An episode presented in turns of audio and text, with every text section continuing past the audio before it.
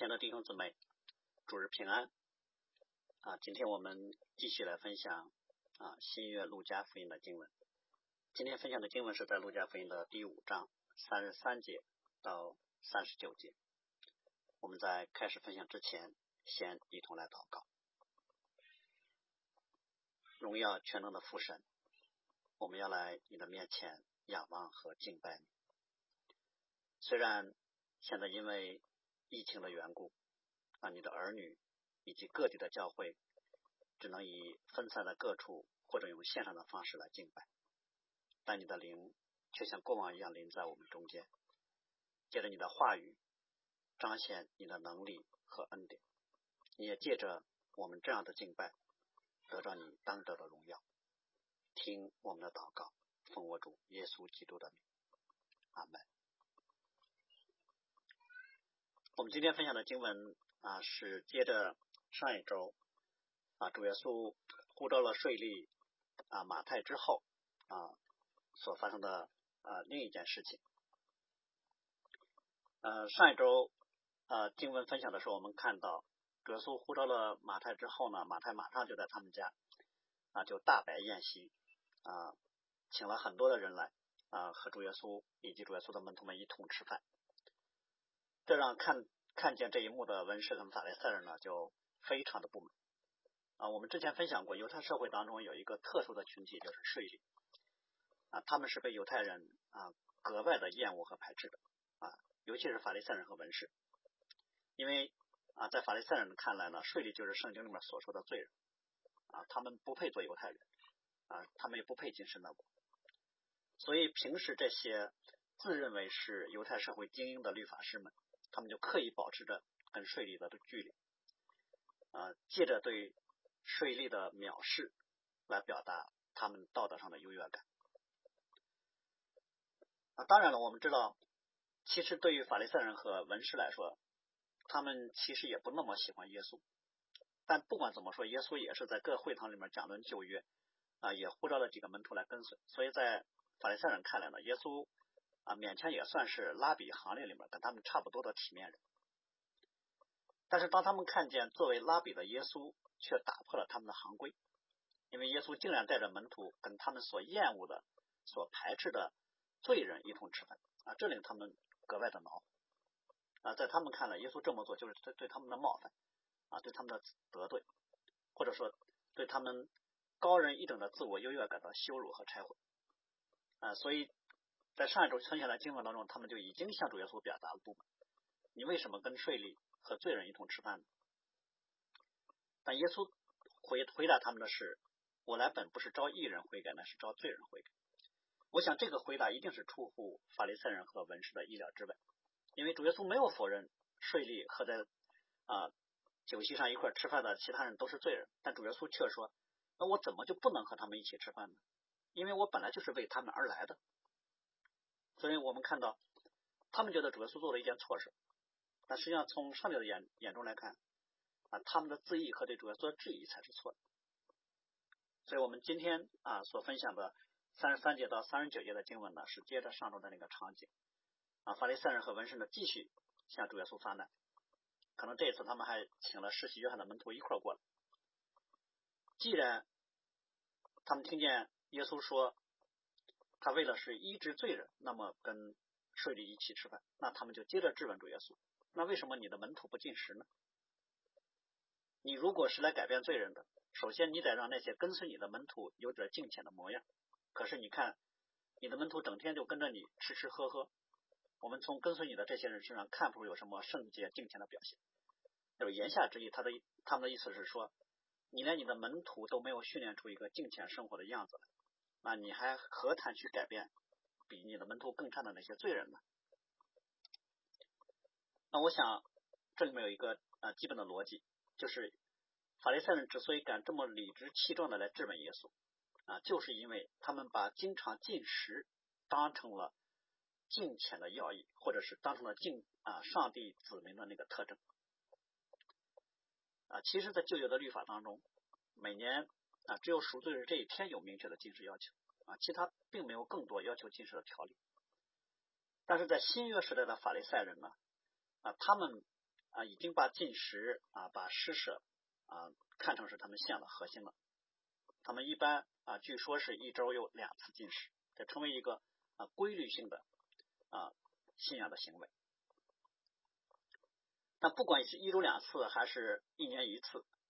圣经里面对于进食呢，通常是与悲哀、悔改啊和祷告相关联的。进食表达的是在上帝面前对于上帝的赦免，对于从上帝而来的那个帮助，内心里面极其热切的寻求和依靠。或者像大卫那样说：“神啊，求你为我造清洁的心，使我里面重新有正直的灵。”那种畏罪、忧伤、痛悔，或者是在某一个具体的事上，渴望明白上帝的心意和引导，并求神赐下相应的信心和能力。所以，进食表达的是什么呢？就是主耶稣所说的啊那句话：“人活着不是单靠食物，那是靠从神口中所出的一切话。”用暂时身体饮食的啊供应断绝来表达对上帝的专一信靠。所以进食其实不是一种手段，不是一种从上帝那支取能力的仪式和方法。进食呢，只是专心依靠神的一种外在表现。所以进食的核心不是不吃饭，是祷告和寻求。上帝对我们进食的喜悦，也不是说喜悦啊，你好几顿不吃，然后呢，看到你的内心还是那么的悖逆，然后上帝说好，看在你好几顿不吃饭的份上啊，就把你心里的想法给你成全了吧、啊，根本就没有这样的事儿。如果真有的话，那也是上帝在你身上有更大的震怒和刑罚了。所以，符合圣经的进食呢，啊，就不是推迟吃饭，啊，先饿几顿，然后大吃大喝一顿。啊，进食也不是饿着肚子呢，到处闲逛啊，到处偷窃，还到处与人争竞，也不祷告。其实关于进食的这些属灵的意义，以色列人都很清楚，因为神早就借着先知以赛亚对他们讲论过。在以赛亚那个时代的时候，以色列人呢，他们的进食不蒙神垂听的时候，他们啊还反过来质问神：我们进食，你为什么不看见呢？我们刻苦己心，你为什么不理会我们呢？然后神就指着他们说：你们进食的时候仍求利益，你们进食的时候还比别人干苦工，你们进食的时候还互相争竞，还以拳头打人，所以你们的进食呢，你们的祷告上帝不听。神所喜悦的刻苦己心是什么呢？就是让人垂头像苇子，用麻布和炉灰铺在以下，是要松开凶恶的绳索，解下恶上的绳索，是被欺压的得自由，是要把饼分给饥饿的人，把穷人接到家里面，看见有赤身的就给他衣服等等。但是非常不幸的是，新约时代的法利赛人依然是陷在了他们祖宗的虚假当中。700多年以前被先知所责备的那个时代的以色列人，他们自义和骄傲到了一个程度啊，他们都不觉得他们的进食有什么问题。就像以赛亚书里面所说的，他们觉得他们都是照着律法才行的，他们在神面前应该是无可指摘的，所以他们的进食神应该喜悦。可是他们竟然听见神借着先知责备他们，所以他们就竟然反过来埋怨神。也就是说，他们的骄傲和自义到了一个程度，他们敢自己定义什么叫敬虔，并以他们的定义来判断神。那我们可能要思想的是，难道以色列人他们不知道他们的进食只是一种表面的宗教敬虔的一种行为吗？啊，我想他们是既知道又不知道。他们一开始都知道神所喜爱的是内里诚实，他们也知道耶和华看人不像人看人，人是看外貌，耶和华是看内心。但是人性里面的骄傲却是他们欺哄自己说，我能做到这样已经很不错了，我把很值钱的牛羊都献上，又进食又施舍，这已经很不容易了，那神还要我怎么样呢？我觉得这已经够敬虔了。所以我们看到罪人内心当中的自我骄傲，就是高抬他所行的那些事情的价值和分量，本质上就是把我和上帝同等。对他们来说，神已经替你的至高要求但我提我的应对方案，你同意不同意无所谓，我觉得这样行就行了。其实律法本来不是要让人凭着自己的力量去遵行，律法本来是让人知罪，并且意识到我凭着自己的力量无法达到律法的要求，这样的话好叫人到神面前来寻求怜悯和帮助。但是我想罪人内在里面的骄傲和内在里面的诡诈嘛，就把律法和罪人之间的这种张力给缓解了。用的方式是什么呢？就是把上帝所给的蒙恩的方式看成自己的功德，把割礼、进食、十一奉献都看成是在神面前可以夸口的自己的义，觉得我只要我做到了外表上的这些，我就可以凭着这些进入天国。所以在本质上呢，一切靠行为得救的律法主义呢，都是自欺，或者说一切徒有其表的宗教行为的本质都是自欺。但是罪的可怕在于，人竟然相信了自己所说的谎话，甚至他也会在心里面觉得神已经同意了我的理解和做法。所以我们看到新约时代的法利赛人，他们不但欺哄自己，他们还奉上帝的名以此来教导别人啊，甚至他们还以他们的错谬来定罪别人。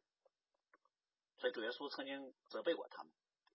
他们当着人的面把天国的门关了，自己不进去，别人要进去他也不让别人进去。所以律法主义呢，就是人想要凭着自己来遵守律法，人想要自己活出上帝子民的样式。但我们都知道人性根本就没有这样的能力和意愿，所以呢人用的方法就是降低神的标准啊，以自己在神面前所做出来那些外表的行为来夸口。这种做法本身呢，就是我们所说的律法主义或者是功德主义。它就好像是人拿了一块破布，想要从神手里面去换一件非常极其贵重的非常华丽的衣服，然后跟神说这两样东西价值一样你我两不亏欠。所以文士跟法利赛人呢，其实就是在这样一种律法主义的思路当中来评判耶稣所行的。他们可能说你跟罪人一块吃饭的问题我们先不说，我们先说你作为拉比在教导门徒上有很多的欠缺。在他们看来，经常性的有规律的进食是一个犹太拉比最基本的属灵素质，他也应该这么来训练自己的门徒，这样才能配得上上帝子民的身份。他们还举了两个例子，一个是施洗约翰，一个是他们自己。而且呢，我想法利赛人之所以对耶稣质疑说他的门徒们不进食，可能并非只是根据耶稣在马太他们家这一次吃饭，很可能他们可能较长时间对耶稣有很多的观察。因为我们知道自从主耶稣在约旦河受洗40天旷野禁食祷告出来服侍之后耶稣的生活几乎就是公开和透明的。法利赛人几乎也就是如影随形的主耶稣走到哪儿，他们肯定有人也跟到哪儿。而主耶稣呢，只要是醒着几乎都在工作的状态。圣经记载的大部分都是只有在早上的时候他才有空到旷野或山上去祷告。所以每天耶稣做什么吃什么什么时候祷告走到哪儿，什么时候休息，都是在人面前是显明的。这样的话，那些观察到的法利赛人很容易就发现，哇，耶稣跟一般的拉比都不一样不但他的教训跟文士法利赛人不同不单他的话语当中有神迹奇事的能力，而且呢，他们还发现耶稣从来不进食，耶稣的门徒也不进食这样法利赛人就非常的不解。对于法利赛人来说，他们不但每周有规律的进食，而且他们还有意让别人知道我正在进食。据说那个时候他们进食的时候有意往脸上抹白粉，使他的脸看得更苍白，还站在大街上，好像别人看见的时候就称赞他们的敬虔。所以耶稣其实知道他们的本性。所以主耶稣对于进食的教导是什么呢？就是你进食的时候要梳头洗脸，不要叫人看出你进食。这样呢，我们看到耶稣对门徒的教导，以及耶稣在日常当中所行的和犹太人一般眼中所看到的拉比是完全不同是一个异类。所以可能很早的时候不是只到了主耶稣呼召马太这个时候，很早的时候可能法利赛人就已经对耶稣所行的有很多的不喜欢。正好借着这次耶稣在马太家吃饭这事儿，就把过去对于禁食的很多的不解、质疑啊，甚至是定罪给表达出来。那我们看主耶稣是怎么回答他们。对于犹太人提出的禁食的质疑呢，主耶稣的回应呢，我想是再次出乎了他们的意料。我们看到主耶稣对于禁食本身没有多说什么，既没有说法利赛人的禁食有问题，也没有正面去阐释禁食的真正意义，反而呢，耶稣用一个婚礼的比喻来说明跟随他的人该怎么来看待禁食。这我想是一个犹太人绝对没有想到过的视角。主耶稣在用婚礼这个比喻当中给禁食提供了一个非常非常令人惊喜的视角，那就是主耶稣自己。其实主耶稣这用婚礼当中这个新郎的比喻，简单来说就是这样的，就是说我的这些门徒啊，有我在的时候他们就不用禁食，只要他们跟着我，他们就应该大摆宴席，欢喜快乐，等他们找不着我的时候他们才需要禁食。这就主耶稣给他们的回答。那我想主耶稣用婚礼的场景来说明为什么他的门徒不用禁食呢？显然呢是借着马太家的宴席指向了在末后时代里面弥赛亚的宴席。新旧约圣经其实很多次都用宴席来比喻神的国，比如说马太就曾经记载主耶稣用比喻来描述天国的时候就说，天国好比一个王为他的儿子摆设娶亲的宴席，然后去请很多的人来，但那些人都推脱因此王就怒了就跟仆人们说，去路上看见谁就强迫他来，请了很多外人这个比喻是我们都很熟悉的马太的记录。神为他儿子的缘故，在宴席上就为神的百姓准备了无比丰盛的恩典，因此呢，凡是被请来的人都会被这种无以复加的恩典和喜乐所充满。更何况我们知道末后时代天国里面弥赛亚的宴席是指在不受罪恶、死亡、毁灭所影响的上帝的高台之上所摆设的，所以能在神所预备的宴席里面有一个席位，是一件何等荣耀和值得欢喜的事情。那如果禁食的意义是寻求神的同在，现在神的儿子就已经站到了人们的面前，那当然就不用禁食了，反而要欢喜快乐。甚至我觉得在这里面道成肉身的奥秘就再一次被暗示出来，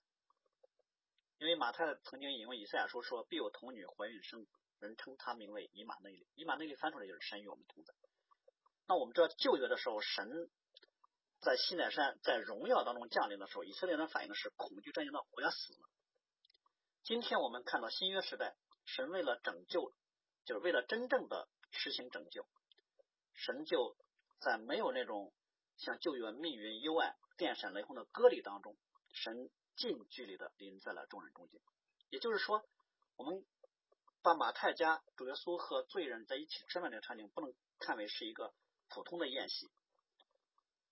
如果我们认识耶稣的身份呢，你就会发现罪人竟然可以和神的儿子一同坐席，一同面对面的说话，一块吃饭，甚至还可以伸手摸到他。这应该是令人心神荡漾的一种非常的奥秘，就像保罗所说的大在敬前的奥秘，无人不以为然，就是神在肉身显现。那你都已经看见神的儿子了，亲眼看见你亲手摸过神的儿子了，你还要禁食吗？所以当一个罪人认识神儿子的时候，当然要大摆宴席来庆贺了。所以这个时候要禁食呢，就像在一婚礼上伴郎苦着脸含着泪满脸悲伤一样，那是对新郎的不尊重，甚至那是对新郎的羞辱。所以我们看到新约里面使徒的教导常常是说，你要靠主常常喜乐。保罗说，我再说你们要喜乐。但这喜乐不在于是那婚宴上的特别好吃的东西，而在于新郎自己。所以一个认识耶稣的人，除非是为了罪的缘故，如果他整天愁眉苦脸，他就是在藐视神的儿子。甚至我觉得这里面也间接指出了法利赛人的进士已经失去了进士的敬虔内涵，因为如果他们真心寻求上帝的话，他们在神的宴席上也必然有一个席位。可是今天他们面对上帝的儿子竟然认不出他了，反而来反对他，可见他们的进士呢就不是为了寻求神。当然了，我们知道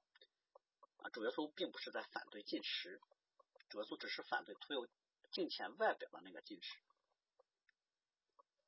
所以当主耶稣跟门徒们在一起的时候，门徒当然不必进食了，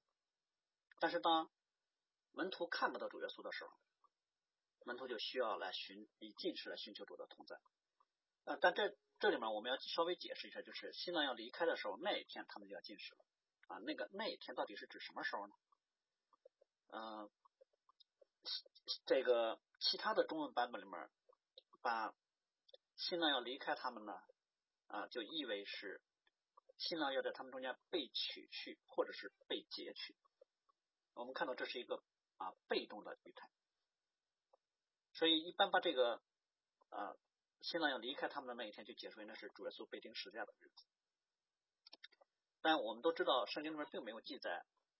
或者并没有明确的记载主耶稣被钉十字架到复活这三天当中门徒们都在进食。当然他们可能确实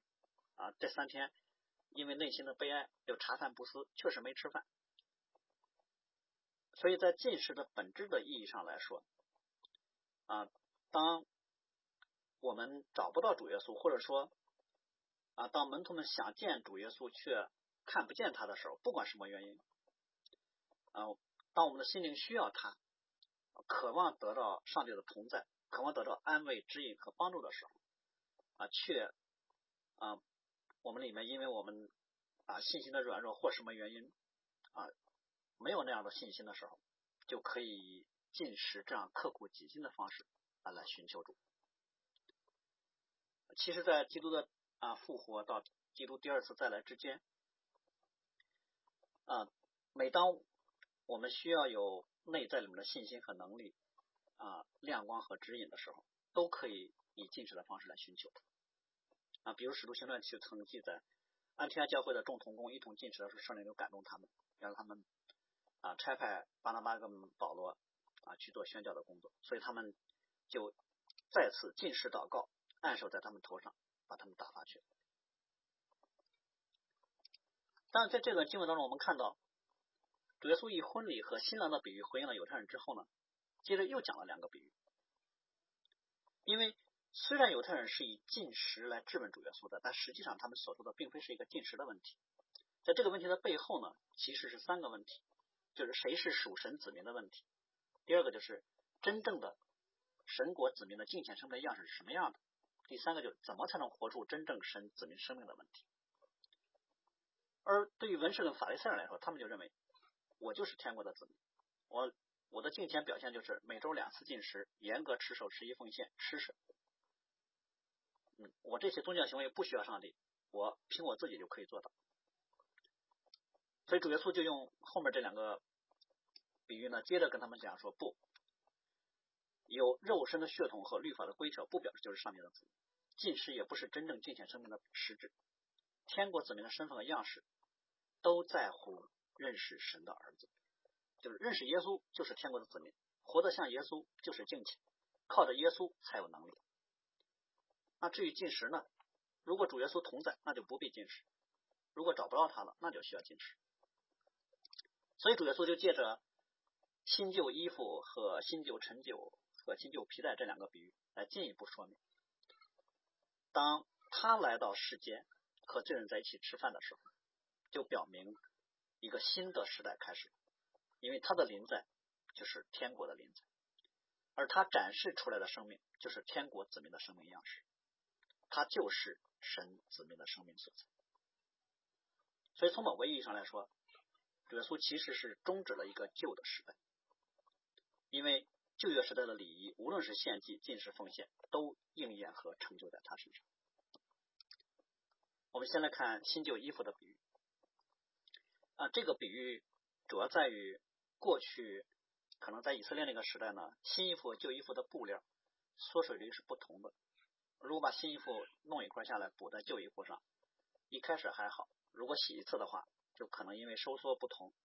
就会出现裂口啊，即使没有裂口也会皱巴巴的那一块不好看。在这个比喻当中呢，我想新衣服应该是比喻一个新生命所表现出来的义，就是指基督所赐给我们的义吧。而旧衣服呢，就比喻在亚当里面靠着旧人所行出来的律法的义，就是靠自己行律法那个行为。这两种义呢，一种就被称为是耶稣门徒的义，一种被称为是文士跟法利赛人的义。把新衣服撕一块下来补在旧衣服上呢，就是指有人想要把在基督里所展现的那真正上帝子民的生命样式，其中外在行为的部分，想试图靠着旧人给活出来。但我们知道，一个人如果不认识耶稣，没有基督在他的生命当中作为内在的根基，一个人不可能活出基督那样的生命样式。所以我们千万不要误解，好像耶稣来到地上的时候只是给我们树立了一个榜样，然后说来你们效法我。如果耶稣没有成为我们生命的主，没有人能够效法他。所以基督在一个罪人生命当中的工作就不是一个修补的工作，而是一个取代的工作，是一个在最深处把我们的自我破碎，要成为我们生命的主宰，成为我们生命的王的工作。就他要在一个罪人的生命中立一个新的根基，这个根基就是他自己。在这个新的根基之上，一个重生的生命，他做的任何一件事情都是为基督而做，他活着就是为上帝的荣耀而活，他的心灵在上帝面是柔软的，是诚实的，是谦卑和顺服。他做事儿就不像那个旧人一样，借着好行为来取得别人的夸奖，而且他内在里面一切行为的动力都是出于对于基督的爱，而不是出于自我或者是其他。然后我们来看新酒和旧皮带的比喻啊，要理解这个比喻，可能需要了解两个背景，就是第一个就是主耶稣所在的那个时代呢，不像今天啊，今天装酒有很多啊，比如玻璃的啊，或者陶瓷的啊，金属的。那个时候可能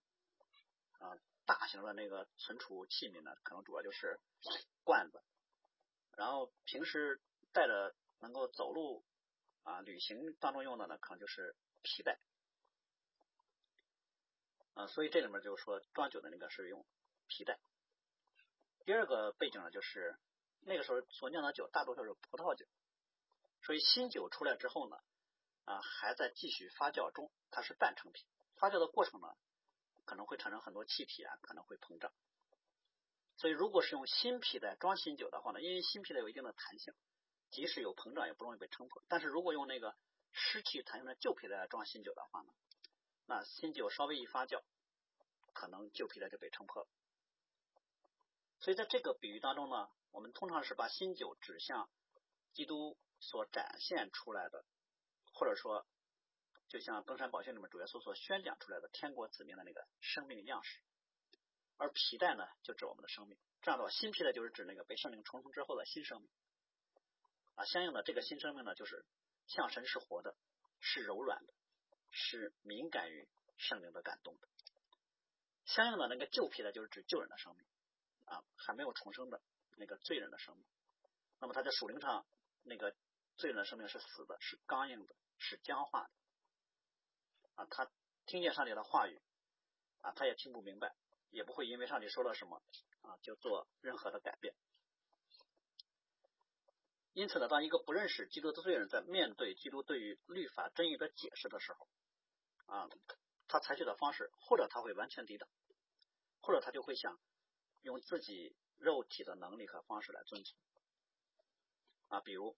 以外来的进食来当做敬虔的食衣，这就是这里面所说的旧皮带装新酒。也就是他们把基督活泼丰盛的生命以几种人可以行出来的动作给固定下来，就好像给自己穿了一个很硬的壳，人们就用这几件善行这个壳来遮盖自己内心当中的虚伪和犯罪，也用这个壳来挡住上帝活泼真道的感动啊，甚至用这个壳来撞击别人，也就是来定罪别人。甚至有时候他还会沾沾自喜的夸耀自己这个口。所以我想我们今天可能需要反省的是，我们的生命是否是一个柔软的生命，是否还能随时听见圣灵的声音，是否还愿意听见上帝的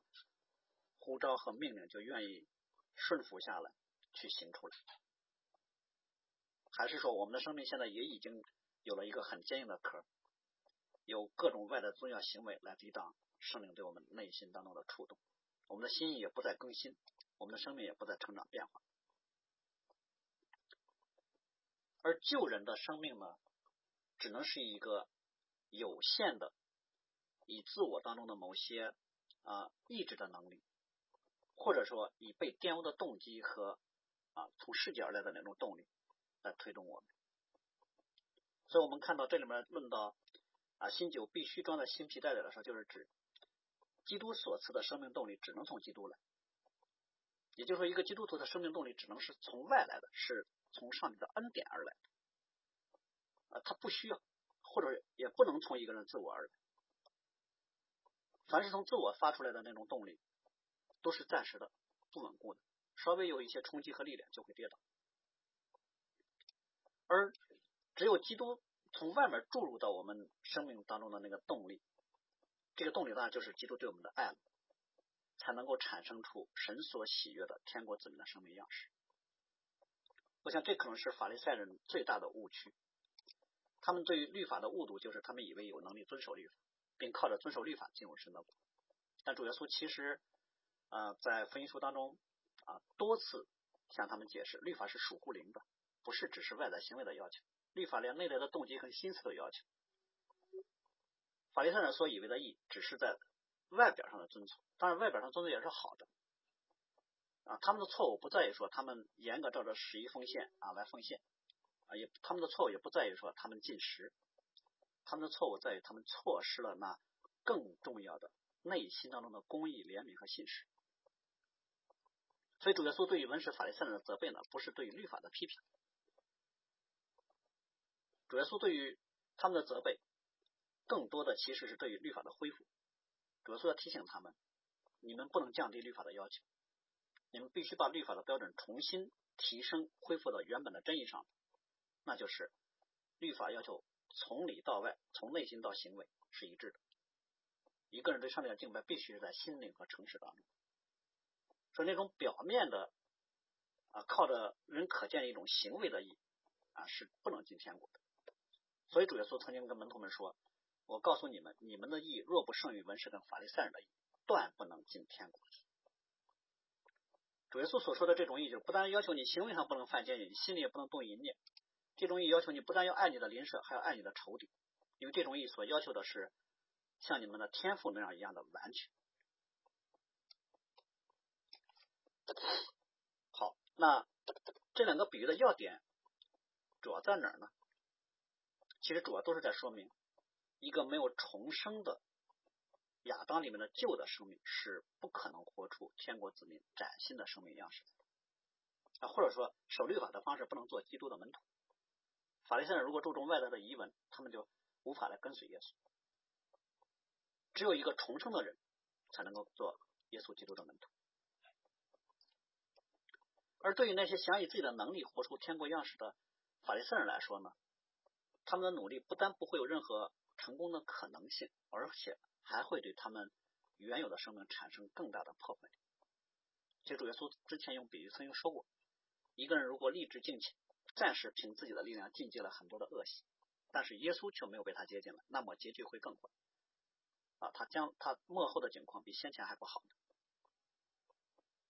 没有圣灵内住的生命呢，只能以伪善的方式来表演一个所谓的敬虔。那表演也需要某种动力，如果基督不能作为的生命动力，它只能是从世界和从那恶者来激起动力。因此最终的结果就是人性当中的很多罪在这种伪善当中被行了出来。那在这个比喻当中，最后主耶稣呢，既然提到了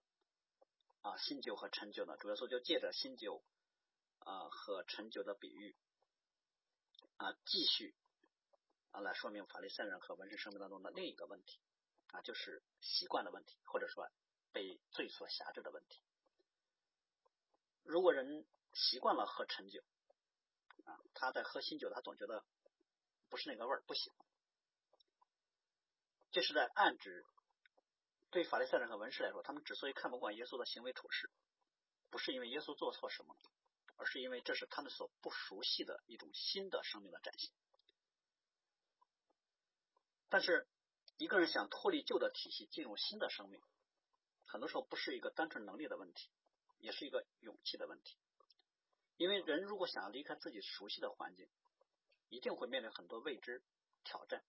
所以常常会令人心里有恐惧。所以哪怕有时候有人有了挣脱的能力和机会，他也不一定就敢脱离。就像《肖申克的救赎》当中有一句话所说的，那些监狱的墙很有意思，刚进来的时候你痛恨它，咒诅它，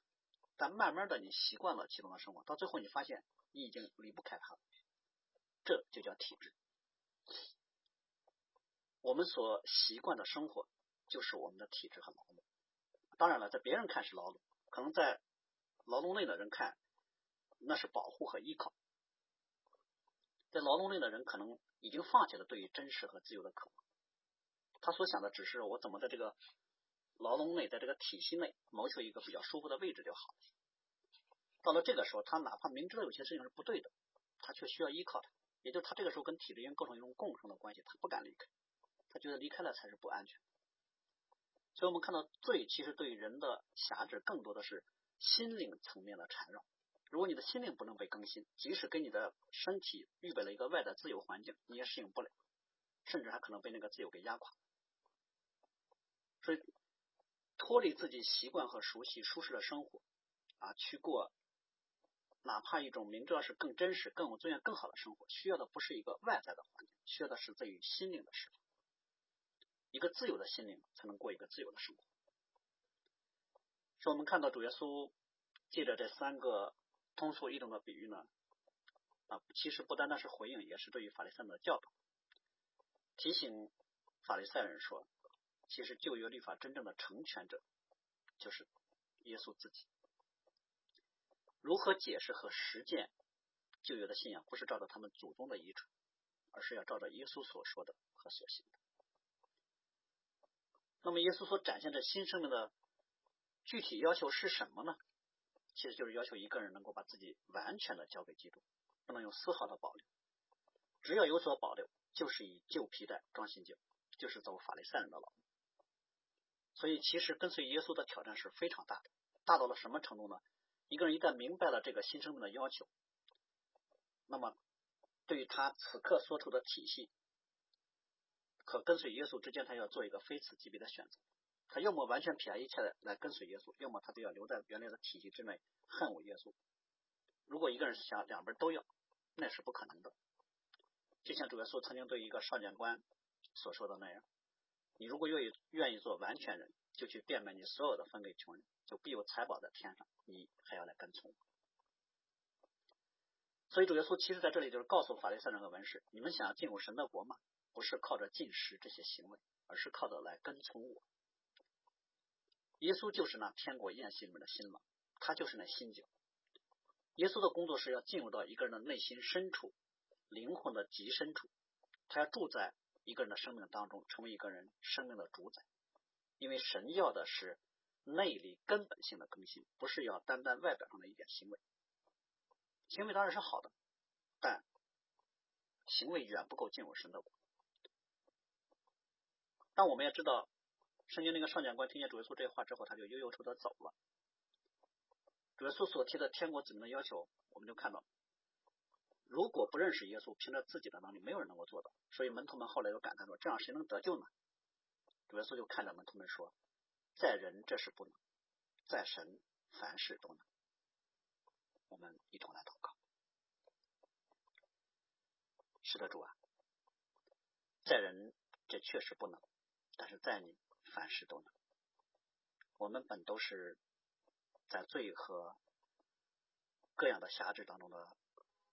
啊，处在死亡当中的罪人，但却蒙你的恩召和拣选，能与你同行，能在你的面前来服侍和跟随你。你也知道我们里面本没有良善，也没有跟从你的能力，因此我们就求你成为我们心灵时刻的同在和力量，也求你提醒我们，让我们在凡事之上都来依靠你，把我们里面的贫乏在你里面呈现，把我们里面的软弱也在你里面来呈现，因此你就乐意以你的丰富充满我们，让我们所依靠的不是我们自己，也不是这个世界，不是依靠我们里面自我的动力，而是依靠你为我们所做的一切。愿我们单单因为你爱我们，就乐意来跟随你，也愿我们靠着你所赐给我们的爱和恩典，作为我们在地上行走的动力。听我们这样的祷告，奉我主耶稣基督的名。